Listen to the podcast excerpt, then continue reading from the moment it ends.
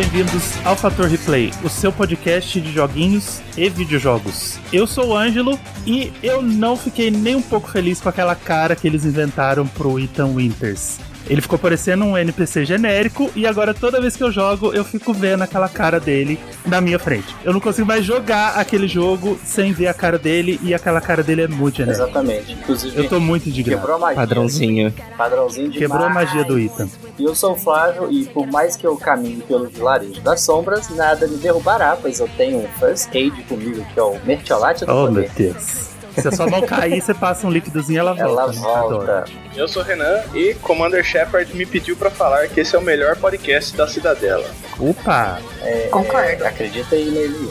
Eu não conheci homem aí, mas acredito. Eu sou a Kel e eu tô na dúvida com quem que eu faço par romântico no Mass Effect. Me ajudem. Tá ali, sempre Ah. tá ali. Ah. Veja o que tem por baixo da máscara. Mas é abs- absurdo, porque tinha que ter. Tinha que ter possibilidade de pegar todo mundo, né? Podia, né? No Stardew É, pode. de- Oi? Tem que ver isso aí. Ah, No Stardew pode, tem No que ver isso aí. A, mo- a mo- a monogamia mata no Mass Effect também? mata o Bio- BioWare. É isso aí. Aqui é o Murilo e eu tô pronto pra apresentar as evidências em busca da verdade. Objeto. Objection. Evidência, achei que você ia cantar de todos os chororó. É, eu achei assim. que ia cantar. Ia Eu tô pronto pra cantar Já evidência. peguei meu chapeuzinho aqui de cowboy. Ai, Meu nome é Daniel Coutinho e. Garçom, me vê duas doses de arrependimento, por favor. oh meu Deus. Uou. Hoje é dia de Ai, eu vou conversa chorar, de mesa velho. de bar. Eu vou chorar demais. Conversa de mesa de bar em um podcast que não é conversa de bar, viu, gente? Putz, essa poderia Bom. ser a abertura. Agora, agora fiquei triste. Quer regravar? Pode regravar, não tem problema não. Mas o Renato, não, eu já quero trocar. Posso trocar minha frase? Estamos de volta em mais um Fator Replay Indica, onde a gente vai indicar joguinhos pra vocês. Pode ser algum jogo que a gente tá jogando agora, pode ser um jogo que a gente jogou em 1995. Eu não me canso de falar isso, né? Falar nisso, a gente fez a indicação, né, aquele dia, e eu falei, ah, e pensar que em 1995, muita gente pode estar ouvindo esse podcast, em 1995 não era nem nascido. Aí eu, logo esse podcast, eu mandei um beijo pra Lucy e pedi pra ela ouvir, né? E aí ela ouviu e ela veio me falar que ela nasceu em 99. Eu fiquei muito triste, cara. Ah! Eu não aguento mais ser humilhado. Ângelo, Oi, eu nasci em 95. Daniel. Foi um, foi um erro ter te convidado pra esse episódio. ah, não, a- a- as esfregações de juventude. Foi um erro ter É, te eu tô- convidado pra Eu esse tô me episódio. sentindo idosa aqui. Não, deixa. Eu nasci em 96, hein? E olha lá. Só os novinhos. Ah, não, velho. Daniel, se quiser levar o Muri pro split, acabei de liberar, tá? É, de Que gente isso, jovem. gente? Bom é que, que os jovens aí, a idade média do podcast fica perto dos 30. É, então. Verdade. Ele tá no mercado, tá? Tá Que liberado agora. preconceito. Splitcast só pra baixinho. É, ele tá no mercado agora, vai ficar. Lá tem, tem review do, do joguinho do Sapo Chulé. Ai, ó, olha, Dá tá vendo? pena. Eu não sei me dar de novo. Caraca, Sa- Sapo Chulé não pra criança, Vamos, não. vamos parar com esse assunto, que esse assunto tá me deixando deprimido. Mas a gente tá aqui pra indicar joguinhos pra vocês que a gente gosta, que a gente joga. Não precisa ser algo que estamos jogando nesse exato momento, mas na maioria das vezes é porque a gente quer falar porque a gente tá jogando, né? Acontece. Mas e pra isso a gente trouxe ele, o cara. Sabe ele? Ele já rejeitou dois convites pra participar do Fator Replay. Que absurdo. Mas aí agora a gente conseguiu. A gente meio que enganou ele. Eu falei, Daniel, deixa, deixa eu te falar rapidinho ali numa call. Aí ele entrou e entrou todo o, o grupo. E aí a gente fez uma gravação secreta. Agora você está preso aqui. Essa, essa galera é muito chique, a gente tem que comprar horário com eles. Né? Então é complicado. É complicado. Mas Gente é porque é ele, famosa. né? Tá, tá gravando? Tá gravando. Oh, não. é porque é ele, né? Daniel Coutinho from the Splitcast Series. Seja muito bem-vindo ao Fator Replay, Daniel. Muito obrigado, Ângelo. Eu, eu fico feliz de estar, estar próximo aí de, de completar o meu, meu álbum de figurinhas, do conglomerado meu. Né? Eu, eu, ah, que eu já fiz o potinho, eu já fiz o pote, é, tô fazendo uma foto replay e, e fica faltando o Mastercast. Fica faltando o Tá- tá Mastercast. Vou, Falta vou bolar um episódio pra você ir lá participar. É gostoso demais participar do podcast aqui, porque eu me sinto 120% em casa aqui com vocês. Sim, por favor. É, a- afinal, eu sou o fundador né, do, Ah, é verdade. do, do- do meu Nintendo. Mas o Fator Replay não faz parte do meu Nintendo, tá? Depois a gente tem que ver isso aí.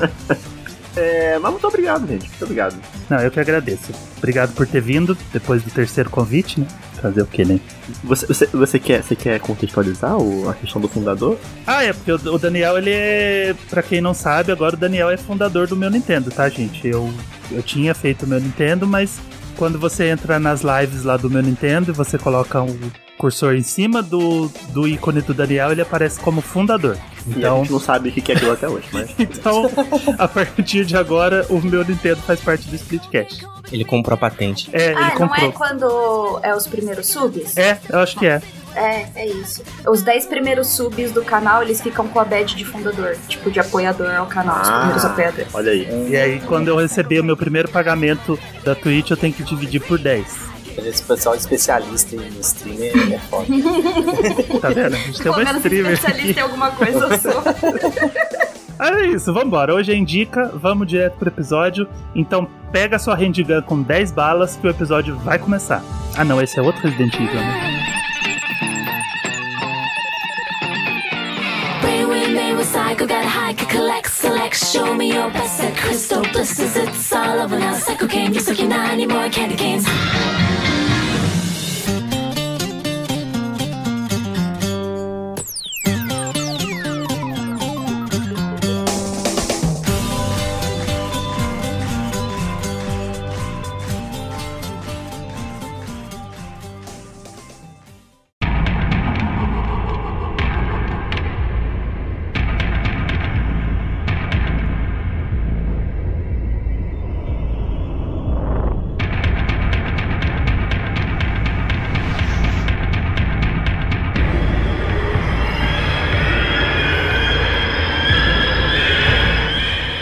Fiquei, sa- fiquei sabendo que você tem 2 metros e 75 de altura, é isso? É isso aí. É, vive aí num castelo. Castelo lá na, numa, num vilarejo europeu. Num vilarejo da Europa. É bem genérico, né? Esses ah, Resident Evil desde o 4, né? É um vilarejo europeu. É isso aí, é, é estereótipo, né? Como que é lá na Europa?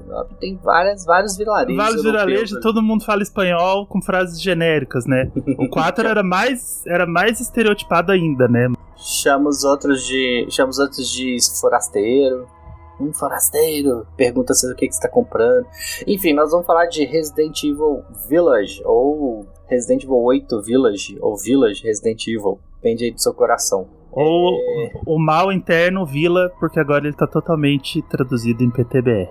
Como é que é? O cortou primeiro. O mal interno Vila, porque agora ele Exatamente. tá totalmente traduzido pra PTBR. não só traduzido, né, como não, não só em legenda, porque o 7 já tinha, mas agora dubladinho. E eu já queria falar disso aí, então, já, já que a gente entrou no assunto, vamos falar disso aí. Que dublagem bacana, hein? Ficou legal. É Ficou uma bom. dublagem muito legal, inclusive tem personagens ali com vozes melhores do que no original. Também achei. O Duke, nossa, o Duke tá sensacional. O, o, o Duke é o mercador, né, que, que te acompanha durante a jornada para te vender os itens. E ele tá com uma vozinha muito legal de. de é, bonachão mesmo, que fala aquela coisa. Oh, Ethan, né? Mas, mas uma entonação muito bacana. O Uhum. Ethan mesmo tá muito legal, todo mundo tá muito bacana. A tradução do texto é muito boa. Então, parabéns a todos os envolvidos. Ficou sensacional. Custou chegar essa tradução aí na série Resident Evil, mas chegou, chegou com dois pés na, na, na porta. E eu vou aproveitar esse gancho, porque assim, hoje a gente vai ter que falar sem spoilers. Eu tô, eu tô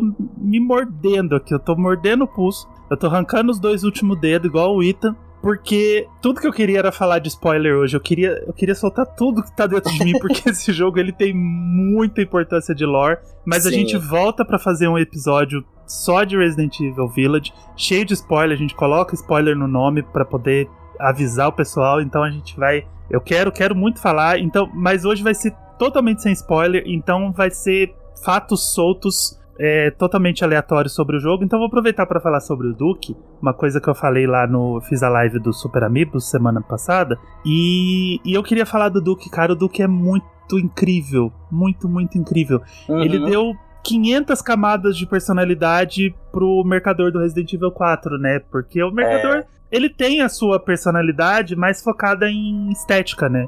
Ele é icônico, você olha, você já sabe quem que é, mas ele não, não falava nada, né? Tipo, só welcome, stranger, e e não sei o que, e ele ficou famoso por meia dúzia de, de frases de efeito, assim como todo o jogo, né? Porque Resident Evil 4 é um jogo de frases de efeito. Mas aí eles criaram o Duke, que é tipo o merca a versão mercador do Resident Evil Village, e ele é um cara sensacional, sabe? Toda vez que eu encontro com ele, eu falei isso lá na live, eu falo alto, sabe? Oi, amigo, sabe? E aí, amigo, o que, que você tem pra me oferecer? Aí, Porque ele querido? sempre tem alguma coisa pra falar, sempre tem alguma coisa interessante, alguma coisa da história. Ele te dá dicas de onde você tem que ir. Ele fala alguma coisa que já aconteceu com você, sabe? Ele se interessa pela sua história e ao mesmo tempo você se interessa pela história dele. E ele é um, ele é um personagem muito completo, muito bem feito, assim como são a maioria dos personagens desse jogo. Ele é mais interessante até que alguns dos, dos principais ali. Ele é sensacional, eu tô encantado pelo Duke. E a, a forma que ele fala, que ele interage com você o tempo todo, né? Você só passa por ele, ele já te fala um negócio. Você precisa interagir com ele, né? Ele vai te Uhum. falar, oi, amigo. As É, primeiras vezes que, você, vezes que você encontra ele, rola umas cutscenes dele conversando com você. aham. É muito legal. Eu Muito só legal. acho que, assim, uma, uma pena, porque a dublagem tá muito boa, mas aí acho que se você não, não souber de inglês, acho que você perde uma das piadinhas, né? Que ele fala. Sim. O que você vai comprar, amigo? Ele, hahaha, um amigo meu dizia isso há muito tempo atrás. Um, um velho amigo meu dizia isso, né? Que no inglês ele vai virar e what are you buying? então é, ele faz referência a Resident Evil 4. Mas no português a gente perde, mas assim, se você souber que, que, que- que- o que, que ele tá querendo dizer ali, dá pra entender. E aí a gente volta pro jogo que eu acho que o, o- o Resident Evil Village, ele chegou. Ele chegou meio que. Já tinha sido vazado muitas informações deles, informações. é, quando saiu, o pessoal ficou assim. Ah, não, não, não é. Não, isso é muito surreal pra ser Resident Evil. Né, eles não vão fazer isso. Que saiu, né, que, falando que ia ter lobisomem, vampiro, ia ser na, num vilarejo e tal. O pessoal, ah, né. Não, ou então só pá, parecendo mais um remake do 4 e tal. E aí quando foi anunciado, mostrou-se ser isso mesmo. Ficou todo mundo é, é, meio que chocado ali, né? Mas eu já comprei. no, no primeiro trailer, no primeiro anúncio, eu já tinha comprado a ideia. Falei, poxa, Sim. que bacana o que, que eles estão fazendo. Eles estão expandindo essa série, estão levando para outros rumos. Só que esse pedaço acaba se revelando apenas uma parte do jogo, né? Ele é, ele é dividido em várias partezinhas e essa coisa de vampiro, lobisomem é apenas uma parte pequena ali no Sim. início. A Capcom ela foi muito esperta porque ela basicamente ela divulgou o Great Plateau, né? Igual a Nintendo fez com Breath of the Wild. Ela, ela só mostrou o Great Plateau, ela não mostrou. Tá, do que vazou eu, che... eu não cheguei a ver. Eu não sei se chegou a vazar informações do, do final. Eu acho que o pessoal Não. tinha informações do, do final, não sei se era verdadeiro, alguma coisa assim. Mas o que ela divulgou mesmo, tirando as- os vazamentos da, da, da mesa, o que ela divulgou foi o Great Plateau. Ela divulgou a Uhum. vila e o castelo, a gente falava, nossa, mas ela já mostrou todo o jogo. Cara, aquilo lá não é 20% do jogo. Tem muita Uhum. coisa, tem muita coisa pra fazer. Acontece muito mais do que aquilo que ela mostrou, do do- vai muito além do vilarejo e do castelo. E eu fiquei muito surpreso à medida que eu ia jogando. Exato, é quase que uma introdução aquilo ali, né? Porque o, Sim. o, o- essa parte, né, do, do, do castelo ali é a introdução e, e aí na hora que você passa ele, parece que o jogo, aí que ele vai abrir, aí que ele te mostra, ó, é assim que a gente vai funcionar. Uhum. E que mostra o, o verdadeiro plot, né, o, o que você tem que buscar e tal. A- aproveitando, uma pergunta. Manda, É, é, eu não sei se você me viu jogando Outlast, né, Ângelo? vi. Mas assim, Eu vi o comecinho. Eu, sou, eu, sou, eu sou uma pessoa, eu sou uma pessoa que assim, para não falar um português bem claro, eu, eu sou uma pessoa que sente muito medo, entendeu? Uhum. Muito medo. Então, assim, e o meu maior problema em jogos de terror é, é essa mania que eles inventaram. Não inventaram agora, né? Já, já tem há muito tempo. Mas é o Stalker. É o cara que tá te seguindo ali, a pessoa tá te seguindo o Uhum. tempo todo, o monstro tá te seguindo. E ele não. Tipo, ele não aparece em lugares específicos. Ele, ele tá andando ali e de vez em quando esbarra com ele. Eu não consigo. Eu fico com ansiedade atacada forte. Esse jogo, ele tem isso em todos os momentos dele. Hum. Porque assim, eu não, Não. consegui jogar o Resident Evil 2 por causa disso. O 7 ele vai, você vai ter, você vai ter muitos problemas com ele, porque assim, ele tem uma área específica que é, é Outlast puro. 7 não, o 8, né, que você falou. É, o, é o 8, olha eu. O, o 7. O, o Village, ele tem uma área específica, e eu lembrei bastante de você enquanto eu tava jogando, porque eu sabia que você não ia conseguir passar por aquela parte. Ele tem uma área específica que não é muito grande, mas que é Outlast puro. Assim, depende de. do- Depende do seu nível de medo, né? Porque tem pessoas que estão falando aí que ficam horas presas nessa área porque morre de medo. É, é isso. É uma área rápida, entre aspas, mas só que dá pra você ficar preso ali e não querer sair mais, porque você fica andando devagarzinho e perigoso e medo. É uma parte do jogo que é horror puro, assim, puro na sua forma mais pura. E aí é o puro suco do desespero. Eu posso, posso dar meu pitaco, porque eu passei exatamente por isso no Resident Evil 2. Né? É, eu tenho um gatilho de perseguição bem, bem complicado também. É, até porque eu joguei a parte do, do Leon e depois eu não tanquei jogar a parte com a, a menina lá, esqueci o nome Claire. dela, com a Claire, justamente porque de ficar escutando os passos do Mr. X e não saber de onde ele vem, pra onde ele vai, e, meu, eu fiquei aterrorizada. Ah, eu adoro E isso. aí, todo mundo da live achou que eu não fosse tancar essa parte que o Ângelo tá comentando de, de terror, porque chega até você ter que se esconder embaixo da cama. Eu falei, ah, não, Outlast, essa porra vai tomar no cu, não vou mais jogar. Só que, a, como o Ângelo falou, a parte ela não é grande. E você, antes de chegar nessa parte, que é propriamente Outlast, você anda por muito tempo, por um tempo nessa parte. Então Uhum. você meio que acaba decorando o mapa. E isso facilita na hora de você fugir. Sim. Isso eu achei, né? É. Porque o Outlast é tudo novo, né? Você acabou de entrar É. naquele lugar e você não sabe pra onde você corre, né? Então, assim, antes de começar a parte de Outlast, perseguição, você tem um tempo pra se ambientar no lugar. Sim. Então isso facilitou muito pra mim, porque eu já sabia pra onde ir, Uhum. né? Fora que ti- tem um mapa também, né? Então o mapa ajuda. Até pra mim, que tem um gatilho, até porque o Outlast eu joguei por duas horas e fechei, desinstalei, nunca mais mexi. Uhum.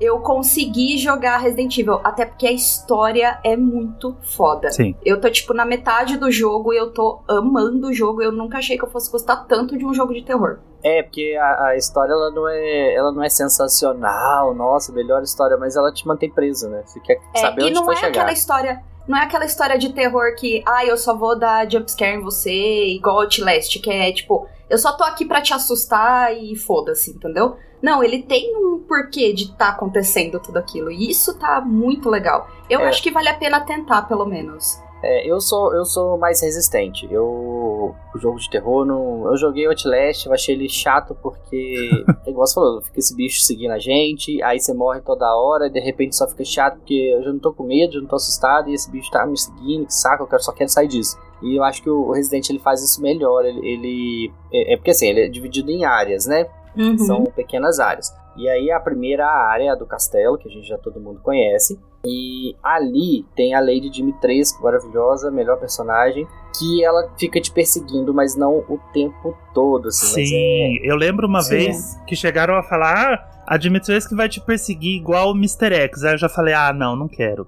Eu não gosto, Nossa, sabe? quando Porque me falaram isso, eu falei, ah, não, não vou jogar eu essa não porra, gosto de correr pelos cenários e ser perseguido incansavelmente e você não ter nem onde se esconder, sabe? E aí você não consegue explorar. Eu já fiquei, eu já tava muito desanimado. Gente, não é isso, tá? Nada. Nossa, mas não chega nem perto. Não, As perseguições que elas fazem com você Nossa, é muito mais tranquila. Não, é tranquilo assim, coisa de você mudou de cenário, ela para de te perseguir, você pode voltar a explorar, sabe? Exato. Uhum. Tranquilaço. Sim. Você tem que fugir em alguns momentos, só que ela é lerda, sabe? Ela anda devagar. então dá pra você é, rodar numa mesa com ela, sabe? Você tá no cenário, tem uma mesa no centro, ela vai pra um lado, você consegue ir pro outro. Uhum. Sabe? É uma perseguição super tranquila, é uma perseguição legal super de fazer. tranquilo. E aí acabou aquela perseguição, você consegue voltar no cenário anterior e explorar totalmente. E são perseguições muito rápidas, muito rápidas, e que na maioria das vezes gera uma cutscene que te leva pra outro lugar. Então é, é muito diferente. Então o pessoal que não gosta de perseguição do Mr. X fica tranquilo,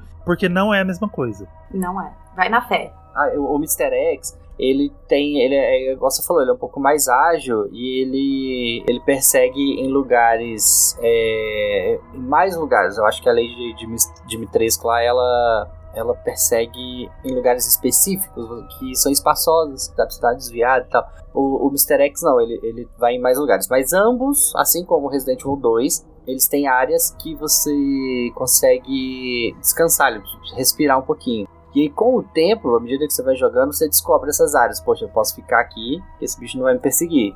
Vou esperar um pouquinho porque ele vai, vai rodar e aí eu vou conseguir passar. E a Lady Dimitrescu também tem esses, esses momentos, mas ela, ela está em menos lugares, apesar, até porque o, o cenário dela é bem menor. E aí depois entra nessa outra parte que a gente tá falando que é bem terrorzão, e, e eu acho que ele faz melhor que o Outlast nisso aí, porque ali tem uma, uma referência é, é gritante do PT, né? Sim. O Playable Teaser. Uhum. Tem muito, assim, mas é, é até na, na, na- no, no, no que aparece ali, né? Não, não vou dar spoiler, obviamente, mas o que aparece ali pra, pra tentar te assustar é muito inspirado no, no PT e em Outlast, obviamente, porque tudo ali tá tudo interligado. E é muito Só que- perturbador. Muito. Nossa, é, é- é muito louco.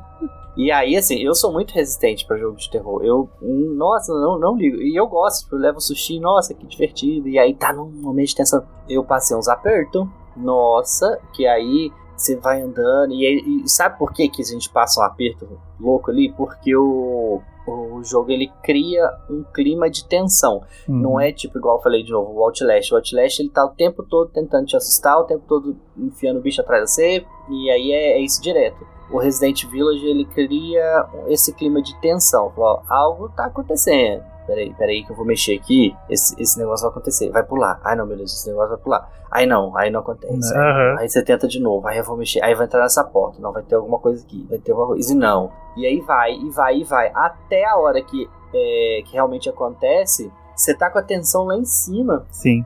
e aí piora mais aí, você fica mais desesperado e tal, e aí de repente passa, acabou, e aí o jogo te dá um respiro, bora pra frente, outra área. É aquilo que a Kel falou, né? Você fica um tempão ali sem acontecer nada. Nada, nada, nada.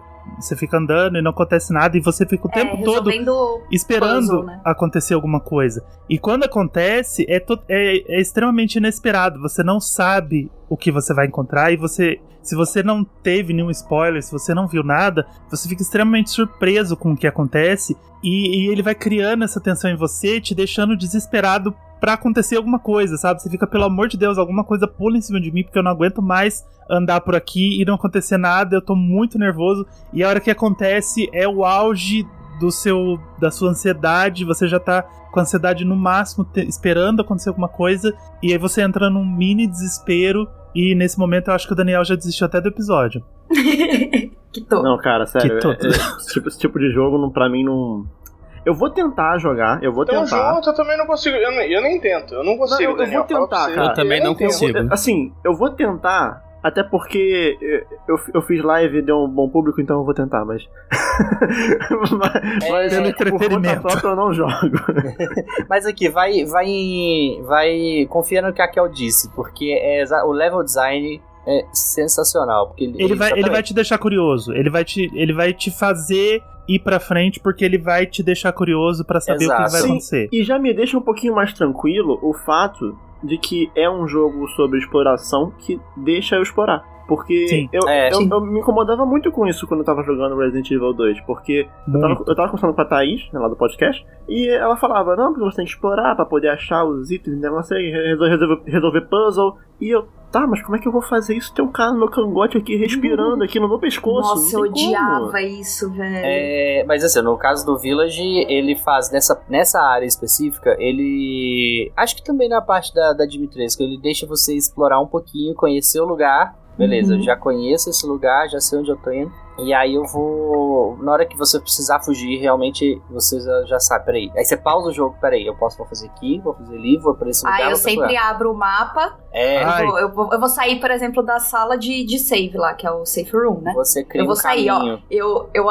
aperto o tab, eu faço, eu vou pra cá, eu vou pra cá, aqui tá a filha da puta, então eu venho pra cá. É, É assim. Abençoados os devs que pausam o jogo quando abre o mapa. exato. É Obrigado. assim. Amém. Obrigado Amém. pelos Mas é mimos. que o, o Resident Evil 2, ele faz isso também. É porque o, o, o- ele tem é, momentos específicos em que o Mr. X vai te seguir. Porque assim, o Resident Evil 2 ele vai te deixar na, na delegacia, você explora, você olha, você procura, você busca itens e tal. Aí você vai pra fora da delegacia um pouquinho, volta pra delegacia, o Mr. X chega. Só que quando você volta, você faz assim, já conheço esse lugar, já sei onde eu ir, já sei aquela chave eu vou abrir, vou mexer naquela porta, já sei o que eu vou fazer e tal. Só que aí ele te dá um twist, que é o Mr. X, que aí vai te perseguir e aí você vai ter que pensar em novas formas de andar por aquele mapa. Ai, não, vou pegar o atalho, ao invés de eu passar por essa sala, tá cheio de zumbi, vou por outra. E aí depois acaba de novo, ele vai te jogar para outra área e acabou o Mr. X. Ele só vai aparecer lá no final.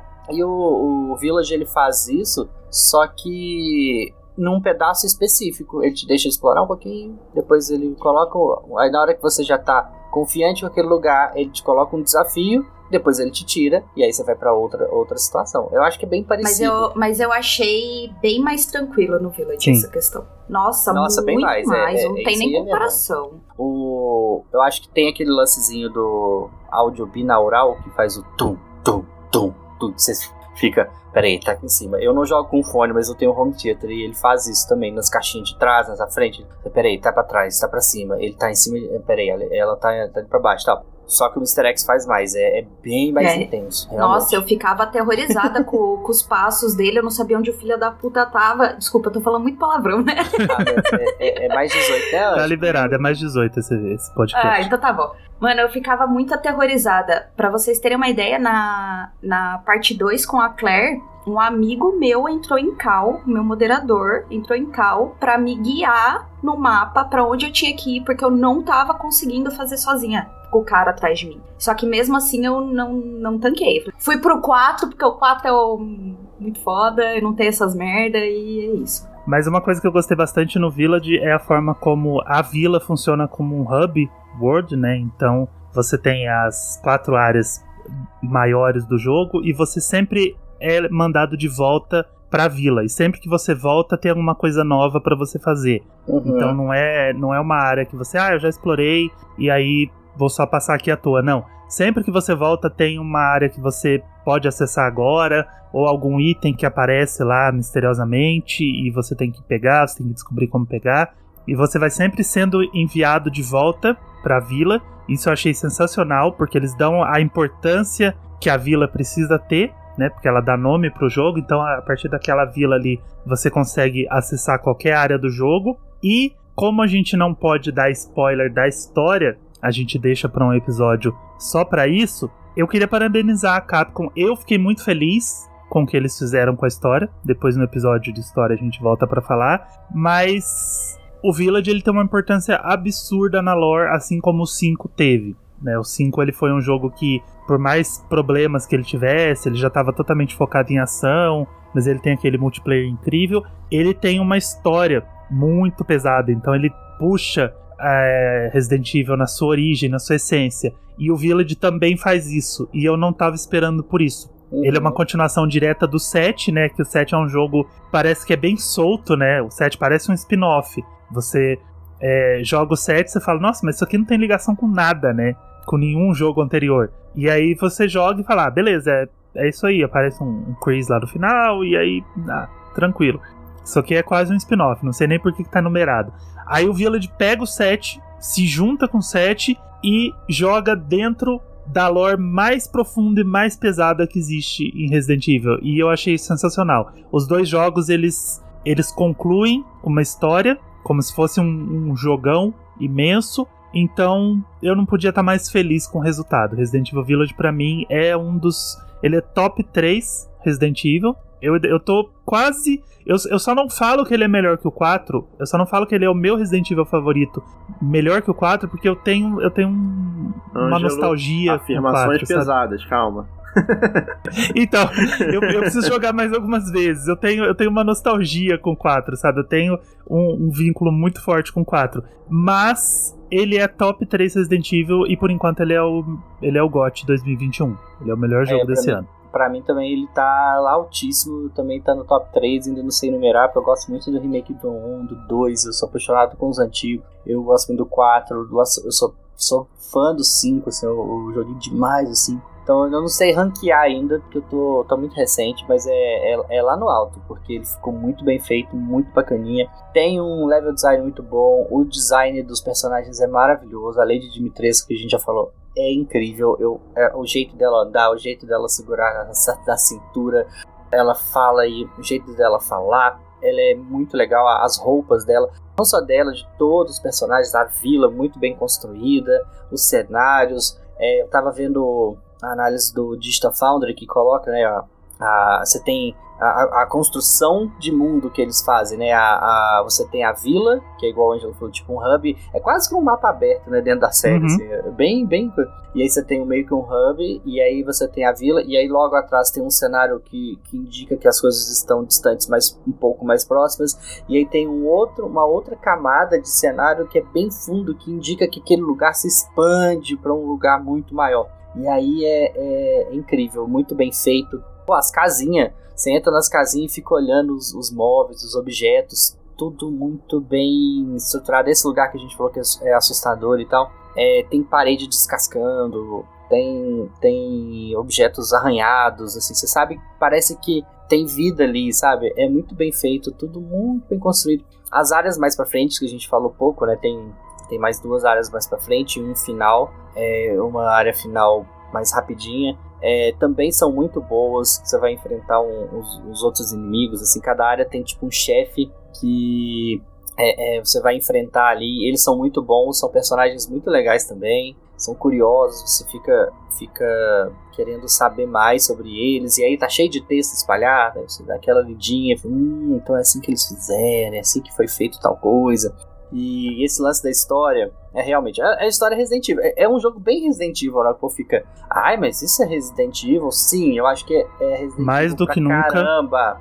Agora é. É, e ele faz parte do universo todo, ele não tá só no. no porque acho que o 7 ele, ele tenta desprender um pouquinho, né? Parece que Sim. parece que é algo novo, algo muito diferente e tal. Aí você termina o jogo, pá, o personagem clássico tá ali. Mas aí o Village vai lá, pega o set e junta com todo mundo e, e fica maravilhoso. E Faz eu, vou, e eu vou falar, Flávio, assim, eu não vou, não vou levantar essa questão agora não, porque acho que isso tomaria muito tempo de discussão. Mas acho que as pessoas precisam voltar um pouco e pensar o que, que é Resident Evil, pra começar. Sim. Porque eu acho que tem muito disso, de vezes, que é, é- é- Acontece muito na indústria musical, né? Você tem uma banda e a banda segue por um outro caminho, assim, muda um Uhum. pouquinho o estilo e as pessoas ficam, ah, mas não é a mesma coisa, mudou, sabe? E tipo, Exato. e aí? Ah, sabe, as, as, coisas, as coisas não são imutáveis, as pessoas não são imutáveis, então eu acho bom mudar mesmo, sabe?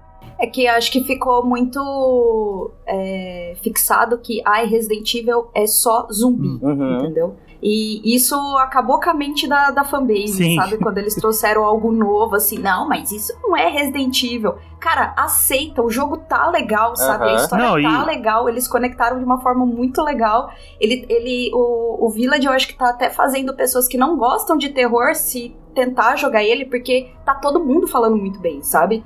Ai, Exato. para com esse negócio de ai, é só zumbi. E eu acho muito legal eles tirarem um pouco o zumbi de cena, porque é um assunto saturado. O Exatamente. nome do jogo, o nome do jogo é Resident Evil, não é Resident Evil, não é Resident Zumbi. E outra, é, Resident Evil não é sobre zumbi, é um jogo sobre armas biológicas. E o Village, Exatamente. ele é mais Resident Evil do que nunca foi, sabe? Assim, ele. Não posso falar porquê, mas é, é exatamente isso. Por ser uma série sobre armas biológicas, o Village talvez seja o mais Resident Evil de todos. Exato. Até nessa questão, até quando ele, ele, ele parece que ele tá sendo sobrenatural, é, ah, tem fantasminha. Mas o fantasminha tem uma explicação que, é o, que no, no fundo é uma arma biológica, né? Então, Exatamente. é Uhum. bem, bem isso mesmo. Qualquer coisa você explica ali falando que é arma biológica. Tá dentro. E aí, igual tá falando, tem uma história que não é a melhor. Ai meu Deus, que história maravilhosa! No sentido de é, narrativa, de, de, de escrita bem feita, tudo não. Mas é tudo muito bem feitinho para que você fique curioso, para você queira,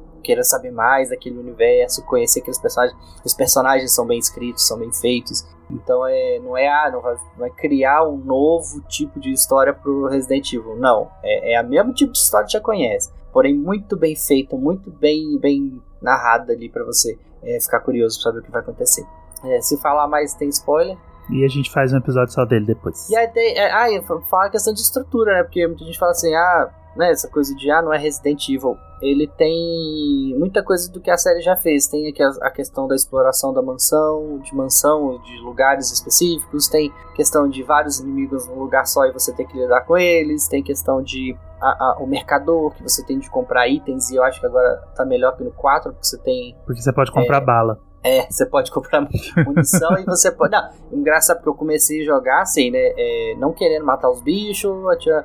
Aí depois você percebe que o jogo tá. Não, filho, toma munição pra você matar, mata esse bicho. Aí você começa a, a querer matar eles todos. Sim. Ah, e o, o- os bichos também, eu acho que precisa falar, são inimigos tão legais. O, o lobisomem, né? Que eu, eu vou falar mais do- dos que foram mostrados, que foram os licanos e as vampiras, né? Que os licanos são muito legais, eles ficam desviando, eles parecem aqueles bichos do 4. Você tá tentando mirar na cabeça dele, ele. Opa, Ele abaixa não- a cabeça, né? Ele dá uns. de mim não. E aí tem uns que vão mais rápido, tem aí tem uma variação, aí tem um que vem com, com, com escudo, e aí você tem que saber lidar, e aí você joga uma bomba, estoura o escudo, e aí você mata. Então, muito, muito, são muito legais, design muito interessante, e as vampiras também são ótimas, as filhas da Dimitrescu, que viram as moscas e ficam voando, e você tenta acertar, não consegue. É muito legal, muito bem feito. Aí depois, mais pra frente, tem uns inimigos tão legais, tão legais, assim, que ó, entre os melhores da série.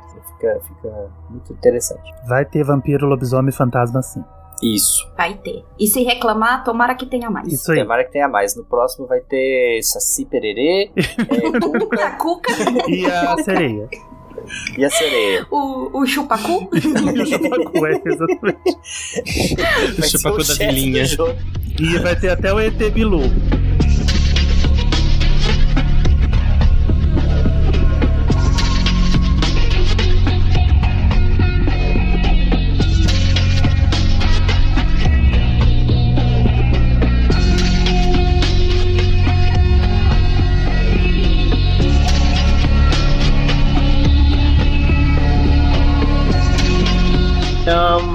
Pensei sobre, sobre o que eu poderia recomendar aqui, quando o Ângelo me convidou. Eu pensei em falar sobre. Sobre alguns dos jogos que normalmente eu já recomendo para as pessoas, né? Ah, falar de Bloodborne, né? De, de Hollow Knight, Stardew Valley. Mas eu pensei assim, talvez recomendar um jogo que eu acho que mereça mais atenção e que eu goste muito também. Porque assim, é, é, Hollow Knight, por exemplo, é um jogo que ou você já jogou, ou você pretende jogar, tá na sua lista, Ou você já abandonou. É, ou, ou você não tem interesse, tipo, não tem, não tem, não tem outras opções, sabe? Eu acho que, pelo menos todo mundo, assim, meio que na nossa bolha, mais ou menos, já, já foi apresentado de alguma forma, né? A Hollow Knight, e a Stardew Valley, e, e a Bloodborne, e a Dark Souls, e não, não, ah, não tem muito mais, né, o que apresentar sobre esses jogos. Então eu tô preferindo aqui usar meu espaço pra falar um pouquinho sobre um joguinho que eu joguei lá em 2018, né, pré-fim do mundo, que é o The Red Strings Club, um joguinho feito pela Deconstruct Team e publicado pela Devolver Digital. Firma. Inclusive, abraço Batelli, sempre, sempre bom, assim, nunca, nunca perco a oportunidade de Nunca. mandar um abraço. Beijo, bem. Batelli. É, o melhor PR que eu conheço, eu conheço os dois. Mas falando sobre o The Red Strings Club, cara, ele é um jogo que ele tem uma temática cyberpunk, né, do gênero adventure. Eu não sei se eu encaixaria ele no, no estilo point and click, porque ele não é muito point and click, meio LucasArts, sabe, Day of the Tentacle, não é- não é muito por aí. É, mas ele é um jogo sim de adventure, é, focado muito em narrativa e tomada de decisões, em escolhas. Mas, de novo, eu também não colocaria ele naquela caixinha dos jogos Telltale e Dontnod. É um jogo que é, é bem único, pra falar a verdade. Ele- Não exatamente. Ele, é- ele é visual novel? Você fica parado, assim, tomando decisões? Qual, Então, qual aí que é a a, do gente- gameplay? A gente teria que entrar no- A gente teria que entrar a fundo do que, que é uma, uma visual novel, entendeu? Porque ele é um jogo que é basicamente de diálogo, mas que existe uma gamificação do diálogo, digamos Sei. assim. Eu acho que é melhor explicar com exemplos do que encaixando ele numa caixinha de gênero. Perfeito. É, é- é engraçado que eu vou, eu vou explicar realmente a diferença entre visual novel e jogo de RPG point and click no, no- no meu jogo, né? Na minha recomendação. Aí, perfeito, pronto. Aqui estamos tudo Aí, se, aí- complementando aí- se, aí se vocês quiserem ouvir, vocês ficam até o final Fica do até o episódio. final. é. Se quem, quem tá ouvindo não ficar até o final, vai, vou ficar triste. E aí o jogo ele gira em torno dessa temática cyberpunk, em que nesse mundo existem implantes que normalmente você identificaria um implante, né, que nem num você identificaria como, como se fosse num Blade Runner da vida, sabe? Implante Uhum. da pessoa, o braço, ou Ghost in the Shell, que tem um braço, um olho mecânico. Mas no caso do mundo do Red Strings Club, você tem implantes ahn, sentimentais, digamos assim. São implantes que mudam você por dentro. E vamos dar um exemplo. É, chega uma cosplayer e essa cosplayer ela fala que ela quer ser bem sucedida. Aí a empresa por trás lá dos implantes ela coloca um implante nela. Ah, beleza, aqui tem um implante pra você ser mais carismática. A pessoa vai se tornar. vai ter um carisma maior. Aí daqui a pouco volta a cosplay com o pedido, ah, pô, beleza, ganhei seguidores, foi legal e tal, mas não é exatamente o que eu imaginava, eu quero mais, sabe? Eu Só, só ter carisma não é meio que o suficiente no, no mundo em que eu vivo. Aí a empresa vai lá e coloca um implante pra, pra aumentar o sex appeal da, da, da, da cosplay. Aí beleza, daqui a pouco ela volta lá de novo. Ah, agora, pô, tenho muitos seguidores, legal, mas, pô, tenho vários haters, e, pô, o pessoal fica falando do meu corpo, eu quero que eles reconheçam o meu talento, nananá. E a empresa vai lá e coloca um implante nela que tira a necessidade de aceitação social do indivíduo, sabe? Então, é mais ou menos assim que funcionam esses implantes. Eles vão, vão mudando a pessoa por dentro, mas envolve também muito um, um- um questionamento ético. Parece bastante com o Twitter. É. Cara, Assim, pelo que parece, parece que é um implante que, que afeta o sentimento da pessoa, né? É um Ele- implante que não muda a pessoa Então, em si, mas o sentimento. Não necessariamente o sentimento, talvez eu tenha me expressado errado. Tem uma outra parte do jogo Ah. que mexe mais com o sentimento, mas ele vai mudar as características da pessoa. Pra que ela tenha mais aquilo que ela tá buscando, né? É. Então, tipo, Tá. E aí, e aí tem toda a questão ética de tipo, é certo você, por exemplo, você tem um problema, você tem um, um trauma, digamos assim, um medo. É, c- é eticamente correto você é, usar um, um implante, uma pílula, alguma coisa que vá te fazer passar por isso, sabe? Não, não ter mais, não ter mais esse sentimento, não, não, não ser mais desse jeito, entendeu? Isso vai ser. vai- você vai continuar sendo você mesmo se tirar isso, né? Mais ou menos Pois isso. é, exato, exato, porque os defeitos fazem parte da pessoa. Exato. E boa parte do jogo você controla um bartender, né, nesse mundo em que existem os implantes e você trabalha, digamos que com troca de informações. Você trabalha para um grupo que luta contra uma empresa que fabrica esses implantes, porque segundo esse grupo a empresa ela está controlando o livre arbítrio e é um perigo para a sociedade. Você, como bartender desse bar, vai, vai conversar com diversas pessoas, inclusive funcionários dessa empresa, e precisa de alguma forma arrancar certas informações. E aí que entra a parte de, de- de mexer com o sentimento da pessoa em si. Porque o bartender, é, ele é o Donovan, né, esse personagem que você controla, e ele é, pô, ele, é, ele, é, ele é o cara, ele é muito bom, e ele consegue, através da bebida que ele faz, influenciar aí sim nos sentimentos do cliente. Então o cara prepara uma mistura uma bebida, e quando a pessoa bebe, ela fica feliz. Ou quando ela bebe, ela fica triste. Ou quando ela bebe, ela sente arrependimento, que foi o, é, é, o que eu falei no começo do- do- da introdução do episódio. Cada mistura de drink ali vai levar o cliente a sentir algo diferente.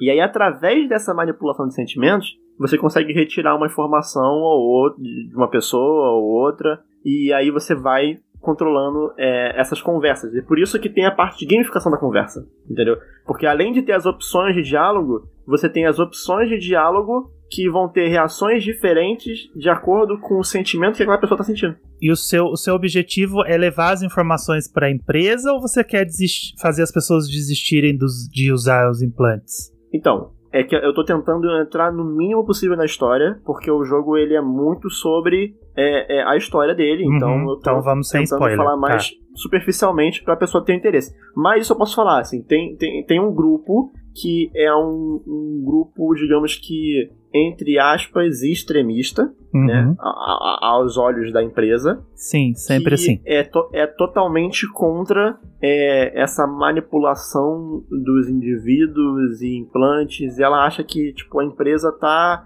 tomando o controle das pessoas por, por, por vontade própria, que não é legal. Enfim, não é legal mesmo. Mas eu acho muito legal que o jogo, ele várias vezes vai te colocar num, num, num questionamento ético em relação ao que você mesmo tem como visão de mundo, sabe? Sei. É muito legal isso. E falando um pouquinho mais sobre, sobre essa parte da bebida, é legal até como funciona, porque é, explicando o minigame da bebida, né? A gamificação da- do diálogo ali. Você imagina que tem uma bolinha na tela, e aí tem quatro garrafas que se você botar um pouquinho de um líquido de uma garrafa, a bolinha sobe um pouco. Se você botar do outro, a bolinha vai pra direita, ou vai pra esquerda, ou vai pra baixo. E você vai misturando aquelas garrafas de forma com que você leve a bolinha até um local específico que você queira. E aí vai ter um local específico que é na cabeça da pessoa, é o arrependimento, é, é no, no estômago da pessoa, é, é, é, é, é saudades, vamos dizer assim. Enfim. E eu acho muito legal como existe essa gamificação da bebidinha ali, porque o copo tem um limite, né? Então você tem que botar as quantidades certas ali.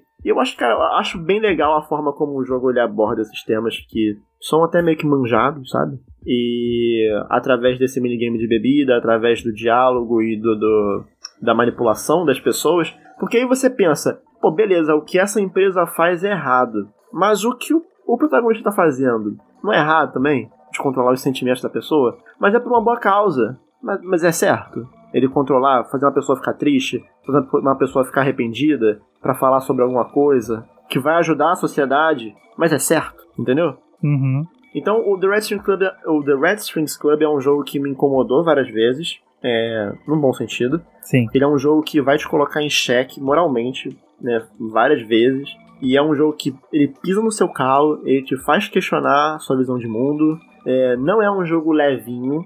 Você algumas vezes vai acabar escolhendo uma opção não tão ética, Sei. porque, enfim, às vezes, às vezes não tem opção ética. Não tem às vezes como ser o, o, o lawful good, né? E por exemplo, se existisse uma pílula que te faz ser produtivo pra caramba, te faz perder os medos, resolve todos os seus problemas, assim, parece tentador pra caramba, né?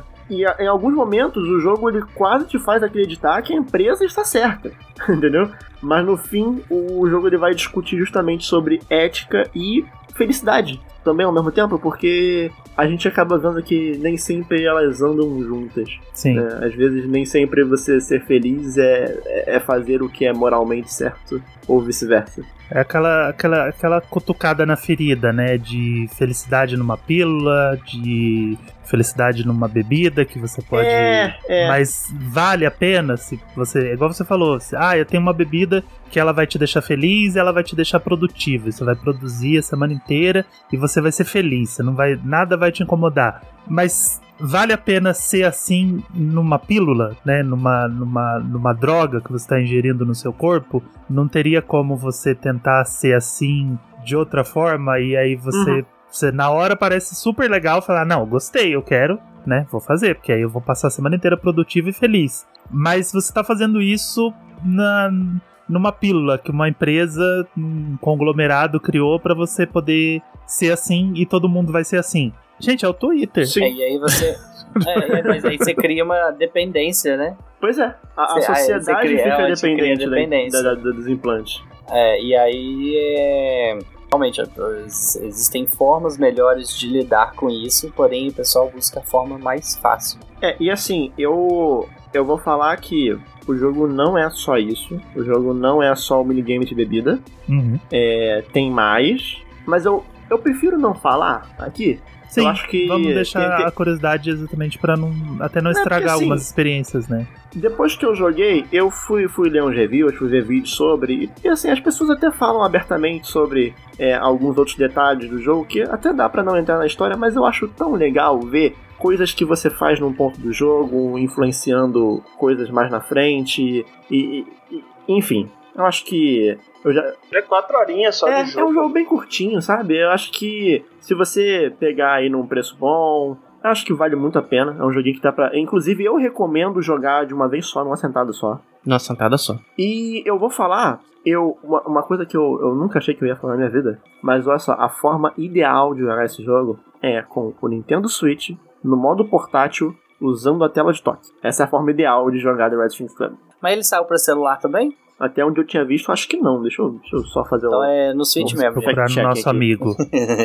Ó, ele saiu pra Nintendo Switch, pra PC, Linux e é, Mac. Não, não saiu, apenas pra Nintendo Switch e PC mesmo. É, porque é, na hora que você tá botando as bebidinhas ali no- no- nos copinhos, é legal que com a tela de toque do Switch você consegue é, literalmente colocar ali um dedo pra segurar a garrafinha, outro pra girar a garrafinha, e você vai tipo, controlando ali. E a tela de toque do Switch ela é muito boa, ela é muito precisa, sabe? Então é, é bem divertido jogar por ali. Eu deitei, coloquei o Switch assim na minha frente apoiado, Fiquei jogando o jogo inteiro na tela de toque, porque as respostas você também pode escolher tocando nas opções. Então, achei a forma ideal de jogar. Mas se você for jogar no PC também, não tem problema. Você não vai, não vai, não vai ser uma experiência pior. É só que é, é divertido ficar virando a garrafinha ali. Também tem como você, depois tem que ficar balançando a coqueteleira, também, que é maneiro. Mas recomendo muito The Red Club. É um jogo que, assim, se você quer um jogo pra... Ah, quer um jogo pra relaxar, pra desaparecer... já existem muitos problemas na vida, talvez seja, não seja um jogo pra jogar no momento. Mas se você quer um joguinho pra. Né, que eu, eu acho meio, meio, meio pedante quando as pessoas falam, tipo, ah, é um bagulho pra pensar, sabe? É um bagulho, pô, eu sou muito intelectual, jogo Red Strings Club. Não, não, não é isso, sabe? Mas eu recomendo muito pra você se você quiser ter, tipo, é, esse tipo de, de narrativa, de questionamentos éticos e, e- e morais, e Ele propõe discussões válidas. muito, muito válido esse. É um joguinho pra refletir, fazer você refletir sobre tudo. né? É um joguinho pra refletir, é um joguinho que vai te deixar triste. Vai deixar triste. Você vai ficar triste em alguns momentos. Mas eu acho que é, é- é uma boa experiência e eu acho que é uma, é uma, uma maneira legal de você. É, porque alguns jogos, eles. Eu fico. Tá, esse jogo tem uma história legal, mas que essa história ela poderia ter sido reproduzida através de outra mídia. Ela Uhum. poderia ter vindo em forma de filme, em forma de série, que eu acho que ela não perderia muito. E The Red Strings Club ele usa muito bem o fato de ser um videogame, Sim. sabe? Então eu recomendo fortemente. É um jogo bem único e eu acho que isso já é o suficiente pra você dar uma chance, porque, né, jogos únicos, né? É, é- é bom, é bom dar, dar, dar uma chance pra novas experiências. Sim. Jogue. No Switch, que é legal pra caramba. Vamos sair felizes ou vamos sair bad? Aí depende da sua ética. Opa! Eu fiquei com uma dúvida sobre o, o Red Strings Club, porque pela definição, ele parece muito com, não sei se vocês já ouviram falar, aquele Valhalla, só que escreve VA11. Sim. Sei qual é, mas não joguei. É, assim, o conceito é o mesmo, porque o Valhalla também se passa no mundo cyberpunk, você também é um barista. É, eu, eu- eu não sei se tiver alguma inspiração um no outro, aí se você soubesse, mas era só uma dúvida mesmo, curiosidade. É porque são de dois desenvolvedores diferentes, não É, são? assim, Porque a- eu- O Valhalla é da Sukeban Games. Eu tenho muita vontade de experimentar. É, eu depois eu pesquisei e existem uma quantidade assim considerável de jogos que são sobre pessoas no dia a dia conversando com outras pessoas e é, o jogo é sobre isso. Eu, inclusive, eu não vou lembrar agora o nome, mas na época eu, eu, eu achei um jogo que você controlava um taxista. É e o com Cab, né? Ele, é- ele tem esse mesmo, esse mesmo propósito, não?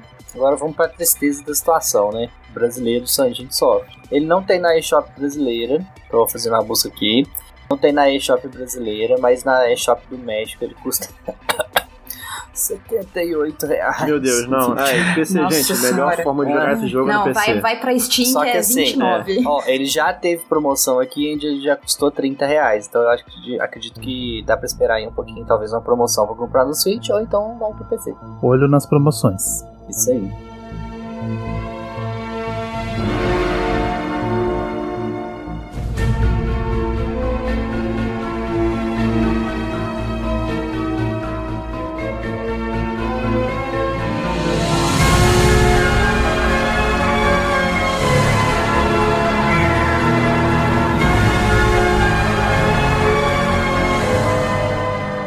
Mass Effect Legendary Edition que saiu aí, que é o remaster com um pouquinho de remake do Mass Effect 1 e dos outros dois. Que pra mim é a melhor trilogia já feita. Pesado. Então, eu gosto muito de gosto muito de Mass Effect. Eu acho que tem, assim, se olhar lá no Metacritic, sei que não é parâmetro para nada, mas são três jogos 88, 89 e mais, assim. Então, eu acho que jogos têm, tem um pouquinho dos seus problemas, mas eu acho que é muito, muito, muito bem construído. E agora, a oportunidade de você jogar os três de uma vez traz uma experiência de, sei lá, quase 100 horas aí de um um world building muito incrível, né? Acho que uma das coisas que eu joguei o Mass Effect, eu, jo- eu joguei os três Mass Effect lá no os três no lançamento, então o primeiro lá em 2007, 2008, o segundo 2010, 2009. Posso estar muito errado, peraí.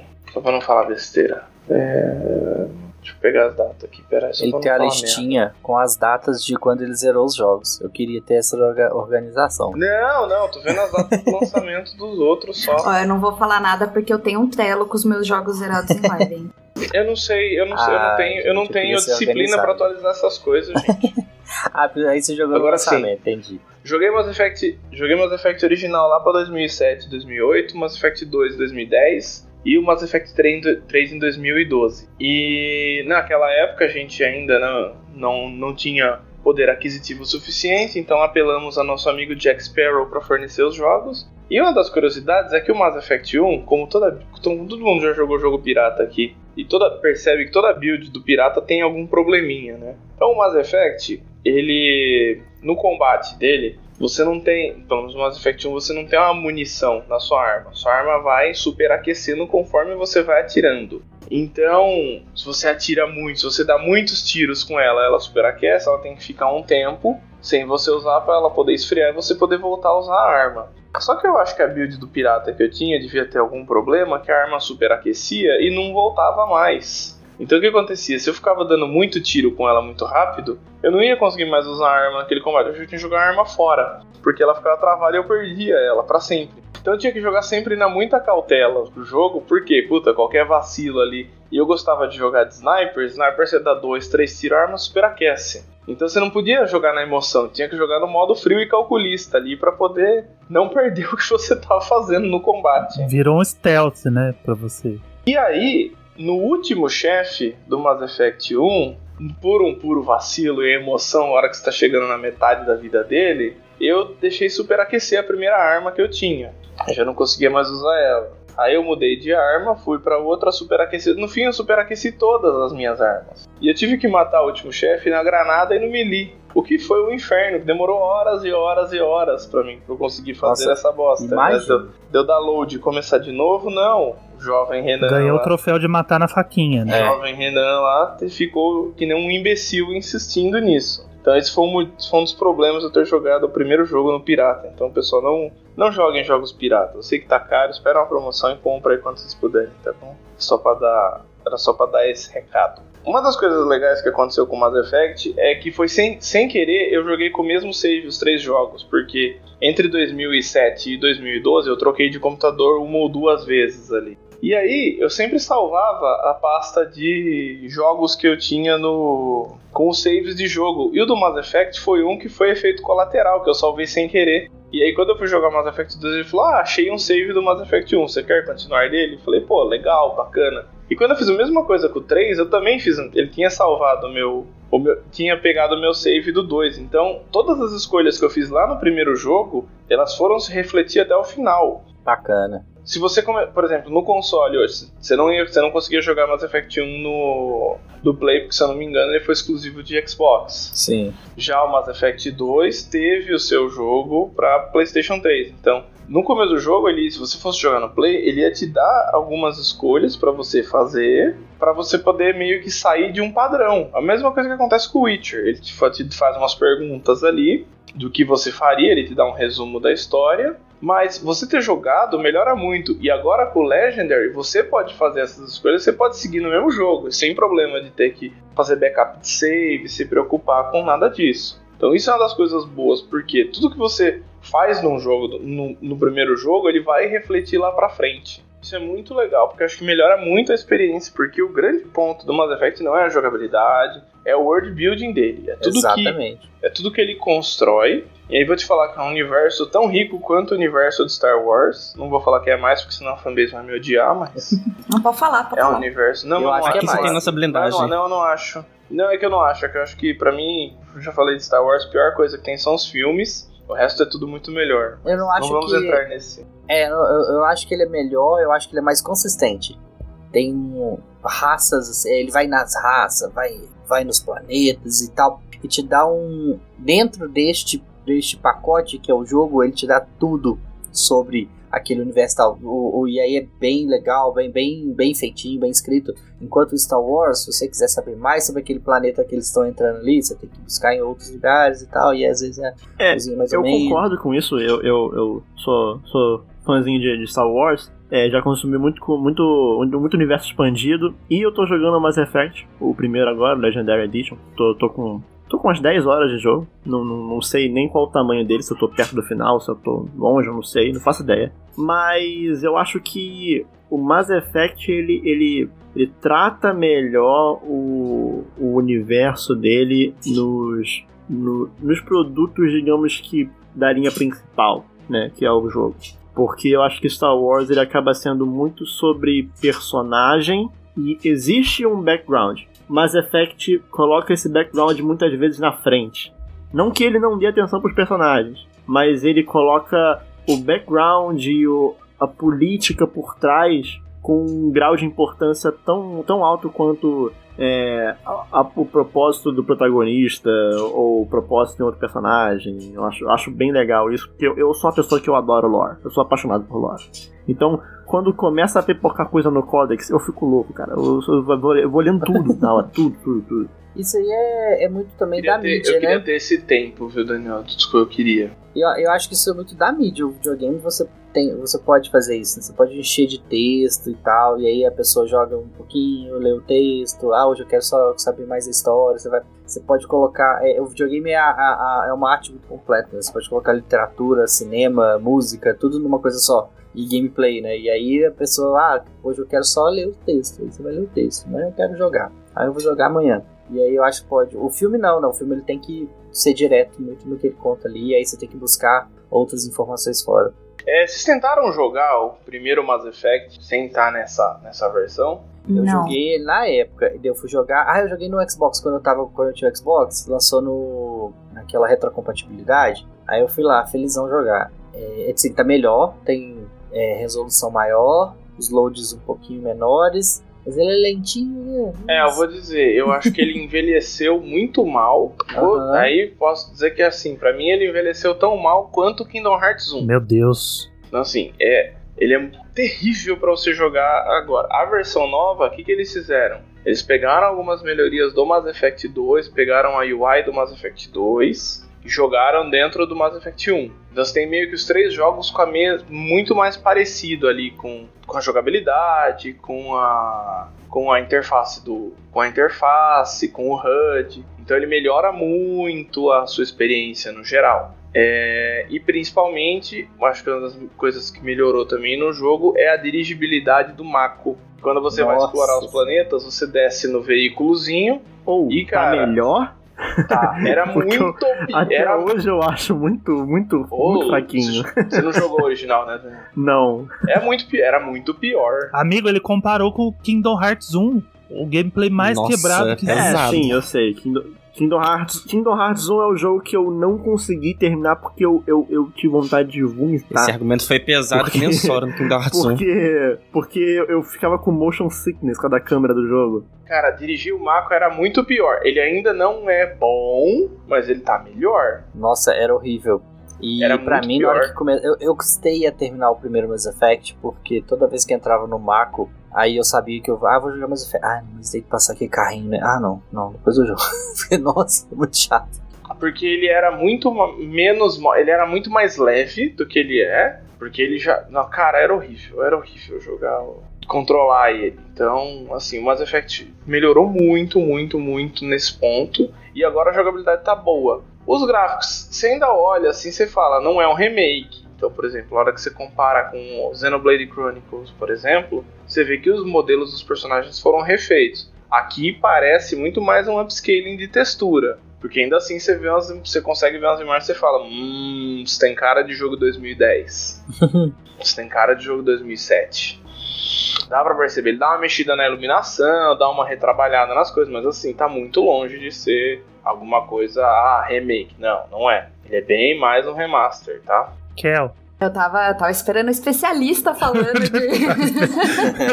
tava aqui quietinha, porque é minha primeira experiência com Mass Effect, né? Eu sempre ouvi falar muito da franquia, muito, muito, muito. Todo mundo que joga é, tipo, fanzaço. Eu não conheço uma pessoa que jogou Mass Effect que não gosta do jogo, sabe? Quando deu bom da, daqui do Legendary Edition, eu falei, ah, é minha chance, né? E eu tô. Eu não faço ideia em qual parte do, do jogo eu tô, mas eu tô pegando mais a, a main quest, né? É, eu sei que ele tem muita lore expandida nas sides, mas até agora eu não, não fiz muito.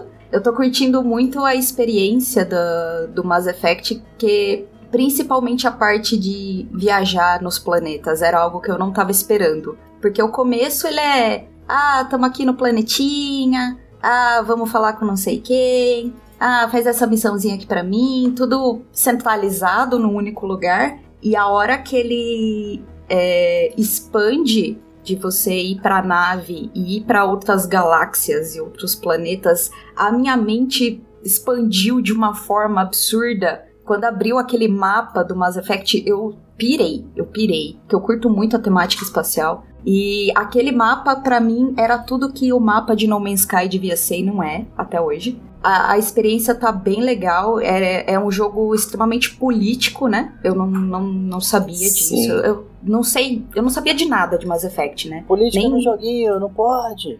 Ah, então, a pessoa que fala isso, ou se jogou Mass Effect, ou jogou errado, ou jogou É. vendado, ou jogou sem som, né? Uhum. É, porque, mano, é o que mais tem, né? Extremamente E político. ele, ele até surgiu a oportunidade de discussão na live em relação a Star Wars, né? Eu até fiz um, um byte no, no Twitter chamando pra, pra live. Seria o Mass Effect o Star Wars que deu certo, sabe? Porque a gente abriu muito essa discussão, né? Do, do jogo. E ele tem, se você pegar pra perceber e comparar, ele tem os mesmos personagens, só que de outras formas, com outros nomes, com outras roupas, mas são os mesmos personagens. E eu tô curtindo muito a experiência. E o pessoal que jogou, que fica conversando comigo, comenta, né? Até comentaram do, do negócio das texturas, falaram: Meu Deus, esse personagem tem cabelo, no primeiro nem dava pra ver direito, sabe? Eu falei: Nossa, o jogo é tão ruim assim. Ele era bem zoado. Nossa. É, então. Não é ruim, é um jogo de 2007. Não, eu só queria complementar o que a Kel tava falando. Eu queria perguntar, ô Kel, você, você não acha que assim, eu ouvindo o que você tava falando, você não acha que é mais natural comparar o Mass Effect com Star Trek? Caraca, Pela eu ia questão falar política. exatamente isso, moço. Sim, Moço. tecnologia. Ô moço. o moço. Daniel, mas eu ia falar exatamente isso. Eu sempre comparei mais com o Star Trek que com o Star Wars. Porque tem, tem- claro, tem comparação, tem coisinhas ali, mas eu acho que é porque tanto Star Trek quanto Star Wars tem, carregam também elementos em comum. E aí acaba é, é, a gente fazendo essa comparação. Mas eu, eu sempre comparei mais com o Star Trek. Eu acho que pra mim o Mass Effect é o Sabe o que é engraçado? Ninguém chegou a falar de Star Trek enquanto É. eu jogo. Ninguém, ninguém. Era Porque só Star Wars, Star Wars. Star As Wars. pessoas Tudo esquecem, esquecem como Star. Trek é bom. Star Trek é tão É bom, né? verdade. Não, dá pra comparar, até porque eu acho que Star Trek tem muito mais essa, esse negócio de raça é, do que mostra o Star Wars. O Star Wars, ele mostra as raças, por exemplo, quando o cara vai num, num pub, né? Numa taverna lá do, do planetinha.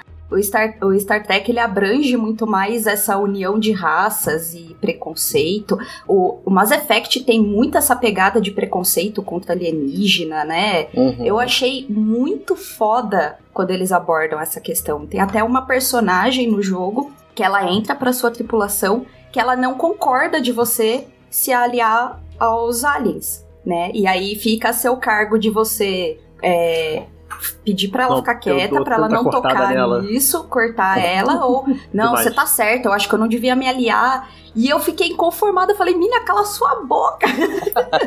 Não, eu corto muito ela, muito, muito. corto muito. mu- nossa, eu ela peguei um um ranço de dela. paz.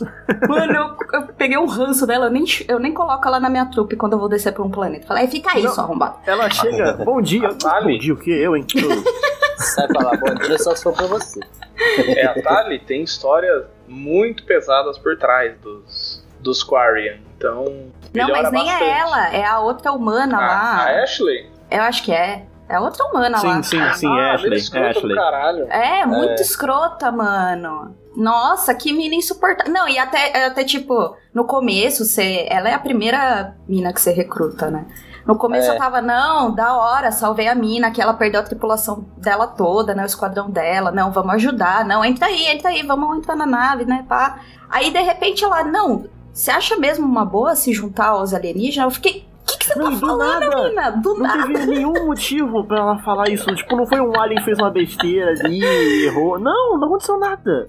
É Puro foda, mano. É, foi, nossa, dá- rola um muito preconceito. Então, acho que nesse quesito ele realmente é muito mais parecido com, com Star Trek, né? É, mas é engraçado porque ninguém tinha tocado no, no assunto Não, da- é dessa bem- comparação. Bem mais, assim. Eu sempre vi esse lado. Mas aí. é, mas tem um pouquinho de Star Wars também, mas eu acho que é mais Star Trek. Mas eu tô curtindo muito. Eu tô bem ansiosa pra, pra dar continuidade nele. Eu não sei se eu vou emendar o 2 logo de cara, porque são jogos bem extensos, né? Não, não tanto E até no densos, quesito de né? horas, mas ele é denso, exato. Ele tem muita história. E fica aqui a crítica de não colocarem tradução 2021, não tem dublagem Nossa. PTBR, não tem tradução em português, não, não tem legenda em português. 2021, gente, pelo amor Absurdo. de Deus. Não, e Resident assim, Evil tá já- dublado. Já tem Exato. legenda. Gente, já tem legenda do Mass Effect na internet, assim, feito por fã. Cara, faz Fácil. um, faz, um, faz um bem bolado com os caras ali, ó. Pô, te passo, te passo um. Um 500 conto royalty. aqui e me passa essa legenda. Ah, sei lá, Os cara. caras fizeram de Já tá- graça tá por pronta, qualquer tá 50 pronta. centavos e, e- e duas furadeiras, você é, toma. Então, aí, além de você já ter que prestar atenção, porque a história é complexa, né? É uma história política muito complexa e o jogo, cinco minutos já te taca informação de raça, de nome de personagem. Você fala, meu Deus do céu, o que, que tá acontecendo? Eu só tenho seis anos, você não entende nada. e aí ainda não me coloca um- uma tradução em português, sabe? Aí, é, tem. Não, aí tem, muita que entrar muito mais. É, tem muita coisa que você fica assim, isso é um termo É, ou é algo que eu não sei? Isso é um termo, tipo, do jogo mesmo, inventado aí dos, dos É um, alienígenas? é um termo alienígena, Ou né? é é uma não coisa que é uma conheço? palavra que eu não sei em inglês. Isso, é, É, assim, o- agora... ah, pode falar. Não, eu só ia falar desse termo. O termo Gregs, Gregs, acho que Geff, Get. É um Que é termo o- que eu não entendi até hoje. Eu não É, faço eu- ideia do que seja. Eu ficava assim, é- é- é, eu custei entender que os Geth são os inimigos, tal, que é o nome da raça. Geth é o quê? Tipo, de Geth, É pegar, a uma raça, palavra não, que eu é a, a raça alienígena. Então, aí como eles não colocam com G maiúsculo, aí eu fiquei perdida. É. né? Aí eu fiquei, ué, o que tá acontecendo? Isso é uma palavra ou isso é um nome, né? Isso é, É. Então tem que prestar muita atenção. Agora sim, é, eu sempre joguei Mass Effect. ali- Aliás, essa- todas essas coisas de que vai pra, pra outros planetas e aí descobre coisas. Eu sempre descobre em outras raças, outras, outras vidas em outros planetas. Eu sempre fico assim: peraí, eu tô indo num planeta totalmente diferente da Terra, mas você chega lá. Tem negócio de hierarquia militar também, como assim? Tipo, o coronel da raça dos Geth, por exemplo. Que eu, que eu- eu tô lembrando do, do, Sares. Aí, aí tem o coronel, o capitão, não sei o que. Peraí, esses, mas, ah, os, os humanos estão chegando nesse rolê agora, mas os humanos já sabiam disso de militar de vocês há muito tempo? Como é que. Será que veio o alienígena e ensinou isso pro humano há muito tempo atrás? Como é que, que os, os alienígenas conhecem essas hierarquias militares? Eu, fiquei, eu fico sempre pensando nisso. Mas aí é. Eu não sei se às vezes é algo que, que eu tô exagerando aí de pensar, ou se eu tô errado. Mas eu tento, tento me desprender disso aí pra curtir o joguinho, porque senão não é muito difícil. Não, eu acho que não, acho que tá certo. É, é- é- é- ao mesmo tempo que o jogo ele tenta se aprofundar nesses pontos, né, das diferenças entre as raças, ele, ele peca um pouquinho por esse lado, né? Tem que deixar Isso, o- isso é, a gente não né? tá nem falando, a gente nem tá falando sobre o fato de todo mundo falar inglês. É, tem isso Nem- também. não- nem entramos nesse ponto. que eu acho que tá- a gente tá acostumado já. Ah, não, Mas- eu acho que já é problematizar demais, ó. É, é, é. Mas eu acho que, sim, é, poderiam tentar ir, ir por um caminho até um pouco mais distante. Eu, eu acho que são os Assares, porque assim, eu não, não decorei ainda, mas eu acho que eu li num códex que os Assares, eles não têm governo propriamente dito de países, eles funcionam mais ou menos como se fosse é, é, é, grupos... Os Assares é, é, um matriarcado, na verdade. é, é. Isso, isso eu já achei interessante, entendeu? Tipo, pô, é uma forma diferente de você agrupar pessoas, sabe? Cada um, cada um tem o seu tipo. Os Geth, por exemplo, eles são a, a Hive Mind, né? São os robôs lá com a inteligência. Isso vai explicar no Mass Effect 2, tá, gente? Mas vocês vão ser apresentados a um robô, um Geth, que você começa a entender como, como eles funcionam, mais ou menos, que é o Legion, que vai aparecer mais pra frente pra vocês. É, Não sei se no Mass Effect 1 ou no Mass Effect 2 também começa a explicar um pouco do porquê, da onde surgiram os Geth e um pouco da relação deles com os Quarian também, que ajuda no, no background da história. Então, tem que muita, tem muita coisa pra acontecer no Mass Effect 2 que vai explicar tudo que tá.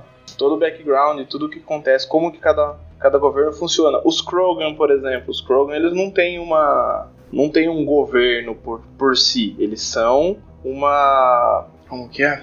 É- Era uma população aparentemente selvagem, só que eles têm uma reprodução muito descontrolada. Aham. Que aí cria o negócio lá do. É que é, difícil, é que é difícil, é difícil começar a falar sem entrar em spoiler. Tem muita coisa muito boa da história que vai acontecer. Mas aí é. O que eu vejo é o seguinte: é, eu acho que a BioWare ela podia ter dado uma viajada mais, né? porque tudo que eles falam são coisas que existem aqui que, que o ser humano criou. Podia ter inventado, sei lá, vamos inventar aqui que essa sociedade, eu não sei, é, eu não sei, porque eu não sou, não é mesmo. Mas eles deviam ter inventado umas coisas mais diferentes. Não é o seu trabalho. É, mas assim, ele- eles criam, né? Tem aquela raça alienígena que é, tipo, parece um chiclete, que eles são super inteligentes, conectam os negócios, falam de uma forma diferente. É bem, bem interessante. É, e aí, e aí que é para mim que é o principal problema do Andromeda. Eu, eu gosto muito do Mass Effect Andromeda, eu não acho ele ruim, né, apesar dos probleminhas técnicos dele, eu acho um jogo te- até interessante. Mas eles, é, mas aí você vai para uma outra galáxia, milhões, milhões, milhões, milhões, milhões de distâncias da, da galáxia da Terra aqui,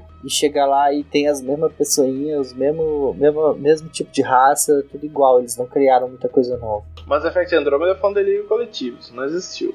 Eu esqueço, eu ignoro ele. Não, mas eu gosto da ideia de pessoas que estão. estão. tipo. Ah, já desistiram de tudo da vida aqui nessa, nessa galáxia. Tipo, você saiu de, um- de um planeta, aí você vai para um outro planeta, um universo, e mesmo assim você não consegue se encontrar, você desistiu de tudo que você podia fazer. Este lugar não me, per- não me pertence nesse lugar. Vamos criar uma arca em um outro, caçar em uma outra galáxia, ver se dá certo. Chega nessa outra galáxia, tá tudo igual. O problema não é com o planeta ou com as coisas, o problema é com você. E aí eles começam a ter esses diálogos ali e tal. Não se aprofunda tanto nisso quanto deveria, eu acho que foi um jogo rushado, mas tem questionamentos tipo qual o papel de um casal gay num lugar deste, né, onde você está indo repopular uma, uma, uma galáxia e qual o papel desse, desse casal. E aí é, é muito interessante, muito bem, bem pensado, porém não desenvolve muito, porque eu acho que foi rushado. Eu acho que esse é o principal problema do Andromeda. E usar as raças, queria ver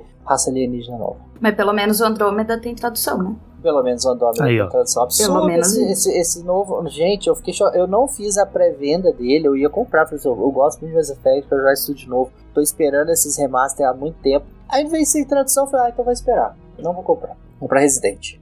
Eu, que- eu queria usar esse espaço aqui no nosso podcast pra fazer uma crítica à empresa indie Electronic Arts, porque eu, eu, eu, eu- nunca joguei Mass Effect, né? Isso aí é um, é um erro de personalidade que eu tenho. Só que eu queria muito pegar a Legendary Edition pra jogar, mas não tem 300 reais no momento. A Electronic Arts, ela tem o serviço dela de assinatura EA Play, que ela coloca os joguinhos lá dela e inclui no Game Pass pros assinantes também. O que, que ela faz com Mass Effect Legendary Edition? Ela não coloca no EA Play. Ela só coloca no EA Play Plus, que é mais caro e só pra PC. Ou seja, Ah, vai ficar com Deus. Só queria fazer essa crítica mesmo. mercenarismo. Tá, tá registrado. Errado não tá. Que eu queria muito jogar os- o Mass Effect, mas 300 reais. Tudo bem, são três jogos completos, são. Mas é, queria que tivesse Com todas com as todas as DLCs. DLCs, sim. Com, com otimizações, sim, mas queria que tivesse no Game Pass. É, ele, ele, ele é bom, assim, é um jogo que vale isso. sabe, né? Essa coisa de valer é muito coisa. O preço dele tá, tá até ok, mas realmente é. é- eu acho que no período que a gente tá vivendo, você tem que escolher, né? É, é, é, é, igual, é que eu fico tô mais assim porque eles têm o serviço, sabe? Eles oferecem, eles falam assim, mas esse aqui a gente não vai, não vai colocar, não. Deixa pra lá. É, pra eu tentar, tentar ganhar um pouquinho a mais em cima desse jogo. Aí a galera meio que desanima, e aí daqui a pouco o jogo que era pra ter bombado ali, talvez no início, ele dá uma flopada. Aí a culpa é do jogo que não, vai- não tá vendendo. Mas não, filho, a culpa é, de, é sua aí que, tá vendendo o jogo da forma certa. Ah, a última crítica é não ter o multiplayer do Mass Effect 3, que puta, eu achava maravilhoso. Ele é um multiplayer de Wave com bem estilo Gears of War. E é muito bom, é um PvE muito gostoso de jogar. Mas infelizmente não implementaram ele. Porque ele te dá a oportunidade de jogar com várias raças diferentes. Aham. Então tem muito personagem, ele tem um sisteminha de gacha. Então tinha tudo pra, pra voltar a fazer aí e ganhar dinheiro com o multiplayer do Mass Effect. Mas infelizmente não teve. Ainda tenho a expectativa de, de que o sucesso da Legendary Edition faça ele sair, mas era muito bom.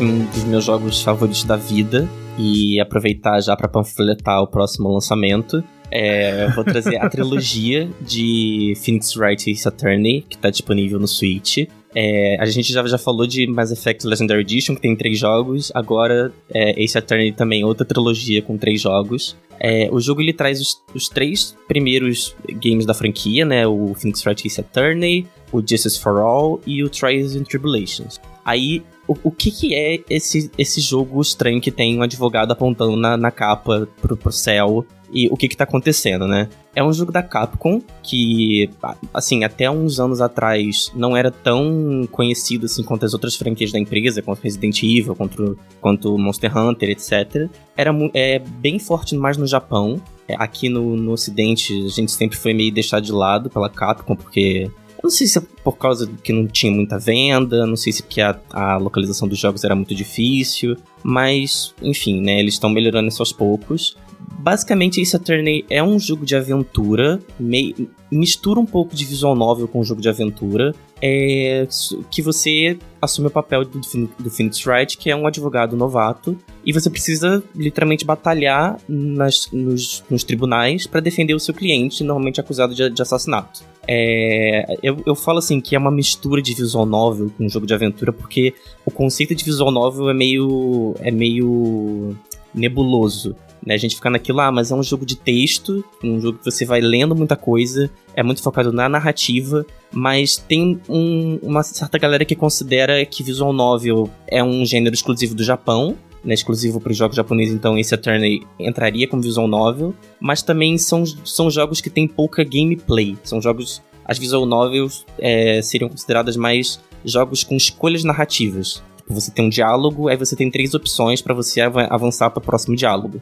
Aí isso muda a, é, a, forma como a história é contada. É, esse Attorney não. Esse Attorney você tem um roteiro linear, né, uma coisa só, você não ir para outros, outros caminhos. E você tem muito gameplay de point and click. Então você, por exemplo, você começa um caso, né, você começa um capítulo assistindo ao crime acontecendo, o que que como aconteceu, como a pessoa morreu e tudo mais. Logo depois você encontra o seu cliente, você é, conversa com ele, fala assim: ah, o que aconteceu? Por que, que você não é culpado? Por que, que eu tenho que acreditar em você? E depois você vai é, investigar a cena do crime.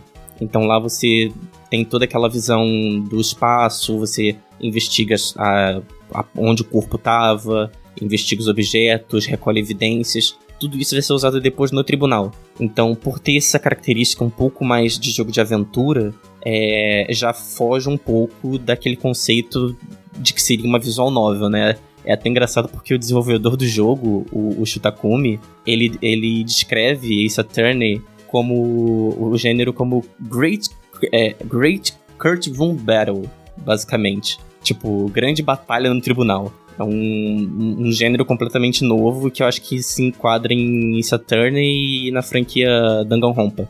São os dois que eu consigo pensar assim de cabeça. É, no jogo você tem como tomar uma decisão no final ou que o caso já tá definido historicamente, assim, já tá escrito, e você só acompanha o desenrolar da acompanha. história. A única escolha que você tem é se você acabar tomando muita penalidade, né, apresentando é, evidência errada, é, falando alguma besteira no tribunal, você pode levar o seu cliente a tomar um veredito de culpado. Aí você toma um game over e volta do último save. É, se você, se você joga. Então, se você jogar duas vezes, o outcome, o outcome é sempre, é sempre o mesmo. mesmo. Por isso que muito, muita gente prefere, às vezes, só assistir ao anime, que tem um anime de Saturn também, que é muito bom, e, e jogar só uma vez. Porque você, você não tem outras opções. Não tem como, é, sei lá, ser uma outra pessoa que vai ser o assassino. É sempre a mesma coisa. Gostei. É, ele, eu, eu, eu vi, eu não sei se você viu você jogando, Ângelo, aquele Famicom Detective. É, o Famicom então, Club, ele, é. é, ele é inspirado nesse jogo, né, no original lá da, da época do, dos consoles mais antigos.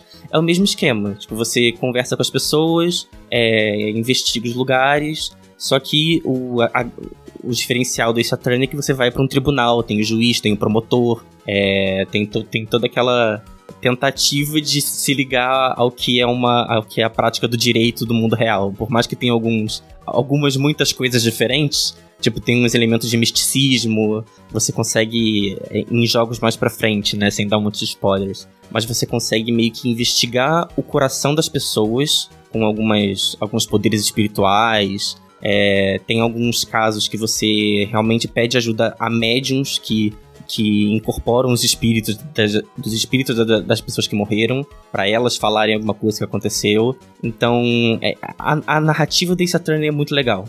Porque é um jogo que mistura a seriedade de ser um advogado, de você estar ali defendendo um, um, um cliente que foi acusado de assassinato, mas também tem muito essa parte de místico, é, espiritualidade e mais humor. É um jogo muito engraçado. Eu racho de rir todas as vezes que eu jogo. É, no Detective Club você é um detetive de 15 anos que tem acesso a corpos e evidências da polícia, né? Então a É, seriedade passou longe. Exatamente. Mas é divertido. é divertido. O, o Ace Attorney ele é um pouco mais é, pé no chão, porque o Phoenix ele tem 24 anos, né? Ele, no primeiro jogo ele acabou de se formar em Direito.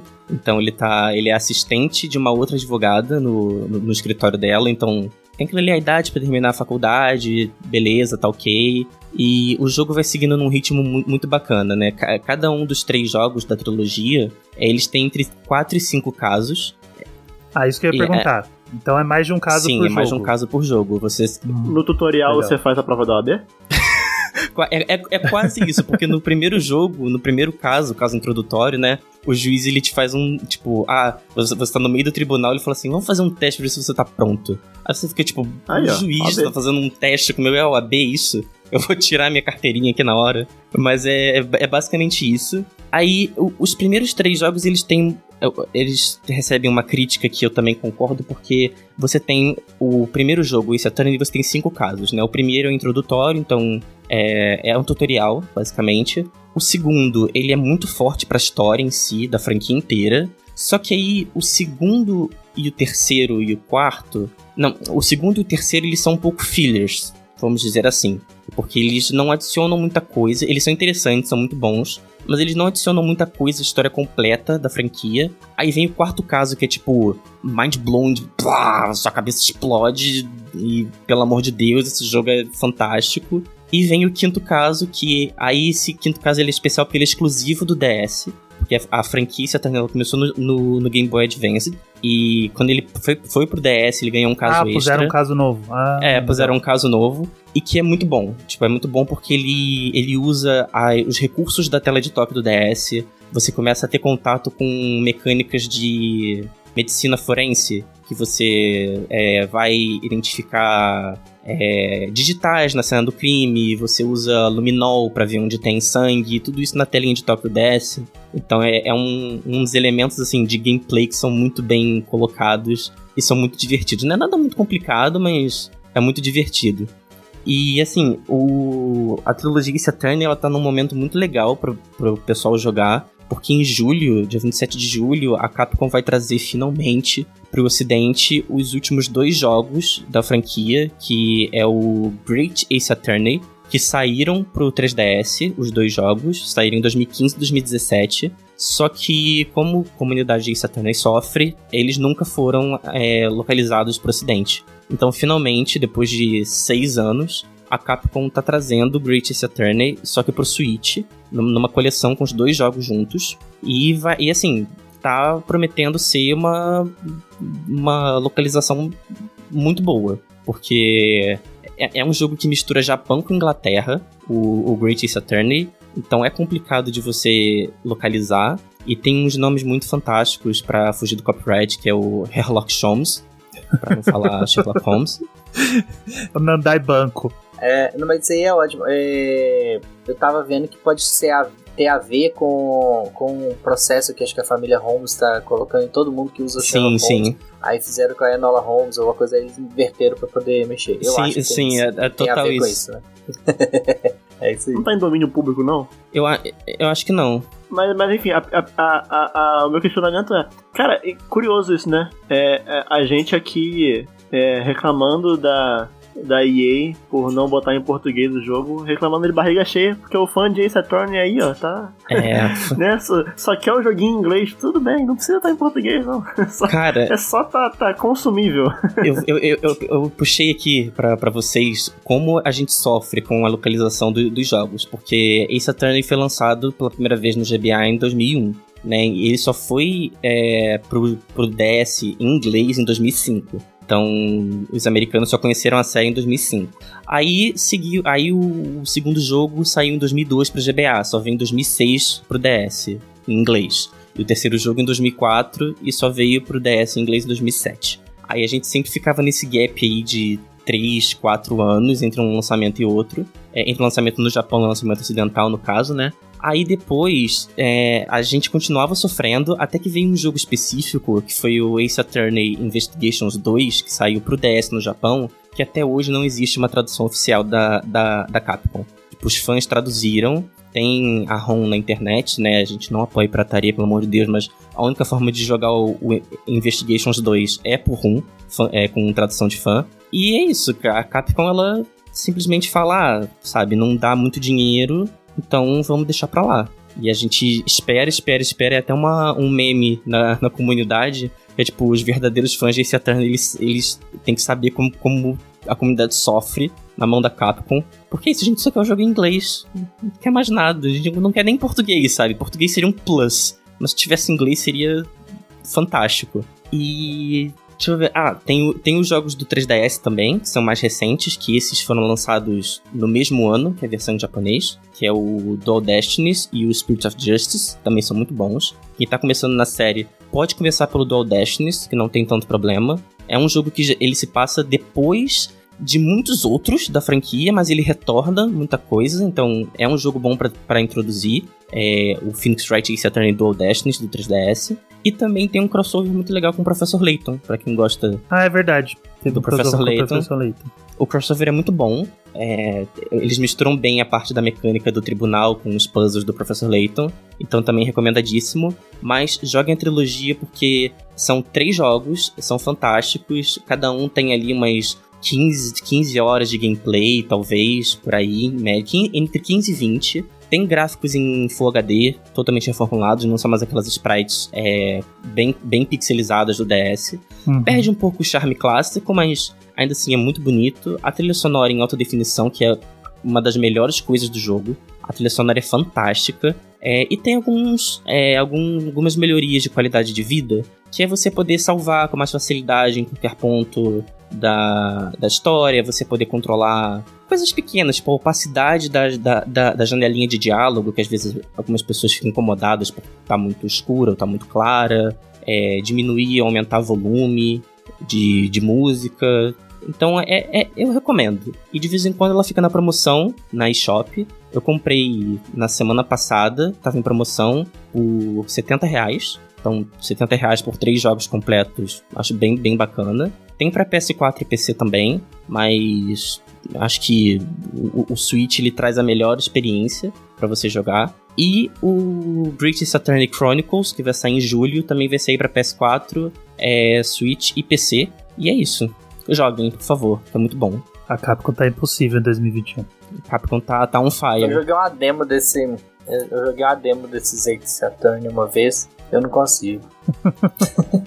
é um jogo assim que você precisa mais é, prestar atenção na história, porque eu achava muito difícil quando eu joguei a primeira vez. Eu ficava assim, nossa, é porque eu não entendia muito inglês na época, né, quando eu era menor. É, eu ficava, nossa, mas onde é que eu vou enfiar essa evidência que eu achei, sabe? Essas coisinhas de, desses joguinhos de puzzles, talvez porque tava em portátil, joguei no 3DS, e aí eu não, não tenho muita paciência. Eu gosto no portátil de jogos mais ágeis. E aí eu não, não, ah, não, não consigo. Igual aquele Professor Layton também, não consegui. O Detetive Pikachu, eu fui super empolgado, baixei a dentro.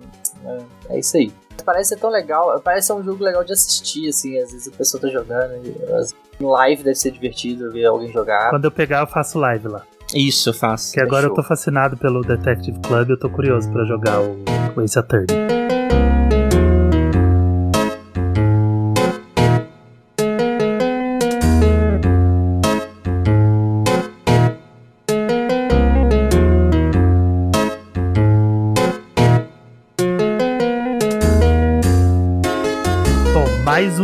Indica e mais joguinhos deliciosos para vocês gastarem um pouquinho do dinheiro. É, ou esperar sair no EA Play no Game Pass Ultimate, que é o que eu tô esperando para poder jogar o Mass Effect. Eu também. EA Games, por favor, agiliza.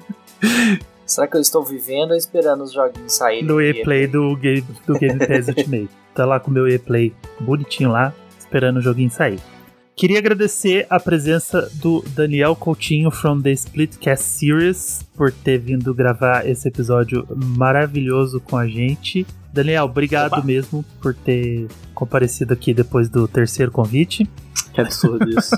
Que absurdo. Eu, eu que falo, eu absurdo. falo, intimidade é uma merda.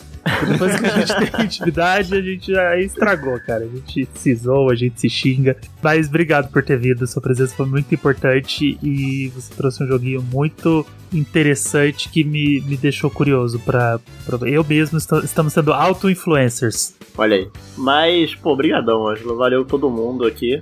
Sempre, sempre gostoso demais gravar aqui com vocês. E tamo aí. Qualquer coisa, só chamar de novo. Já vou deixar aqui, ó, pra gente chamar o Daniel pra falar da série Atelier, né, Daniel? Olha aí, Ah, olha nossa. aí, olha aí. O Daniel é, é o maior atelierer do- da internet. Então, Não, o ateliê não, não, é não, com não, ele não, mesmo. Daniel e esse- eu, os únicos dois fãs Não, da esse, série. esse posto eu Atelier. deixo com foca. Depois vocês dois aí, chama uma galera, vocês fazem um episódio só vocês. Porque o Daniel é, é atelier O pesado. Daniel, o Daniel Não, é tô, RPG. não, não, mentira, eu tô começando RPGzeiro agora. Tô, tô entrando no mundo ateliê ainda. Tô, aos pouquinhos, Ah, aos pouquinhos a gente vai. Não quero tua responsabilidade, não. E pra quem tá vivendo debaixo de uma pedra, Daniel, conta aí qual que é o seu trabalho no Splitcast, conta, passa aí suas redes, as redes do Splitcast, as parcerias, as lives. Conta aí pra esse pessoal que acabou de sair debaixo da pedra o que é o Splitcast. Podcast, podcast de joguinhos, muito gostoso, bom demais. A gente tem episódio semanal.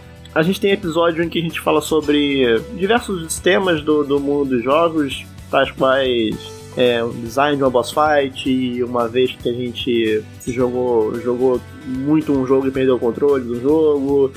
E- e, enfim, é, além disso a gente tem os nossos Now Plays, que são episódios mais ou menos aqui no formato de indicação, mas é mais porque a gente está jogando no momento. E a gente também tá fazendo agora os episódios não play, que são episódios ali que a gente fala sobre coisas fora do mundo dos joguinhos, também um pouquinho. E temos feito bastante, temos feito bastantes lives no, no twitch.tv barra splitcast underline. E todas as redes do Splitcast é arroba splitcast underline, Twitter Instagram. O meu, meu arroba também no Twitter, se quiser seguir, é Daniel Coutinho underline. Eu não tenho muita criatividade, aí eu aí eu, eu boto lá, Daniel Coutinho. Ih, já tem, aí eu boto underline no final. Aí tipo, ah, Underline é Splitcast. Canon. Ah, já tem. Ah, bota um underline no final, entendeu? Então, qualquer coisa, procura o nome, bota um underline no final. E eu convido vocês pra, pra ouvir o episódio que saiu ontem no Splitcast. Se você tá ouvindo esse episódio aqui no dia do lançamento, a gente acabou de lançar um episódio, um especialzão de, de horas e horas sobre Nier, o Nier Nier. Replicant. E convido todos vocês a ouvirem lá.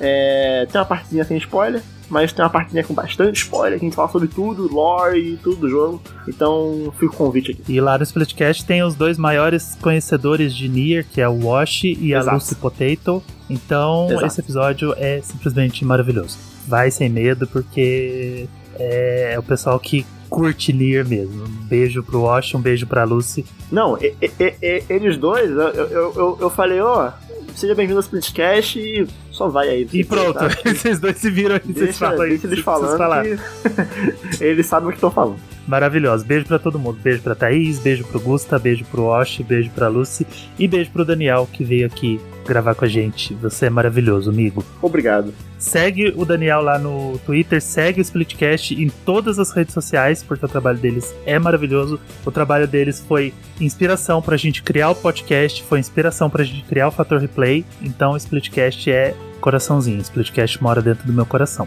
E eu tô sempre lá. tá? Ouve os episódios lá, verdade. que eu tô numa meia dúzia de episódios Se lá. você ouvir um aleatório, é bem possível que tenha um. É, rola um A Wild Angelo Appear de vez em quando lá.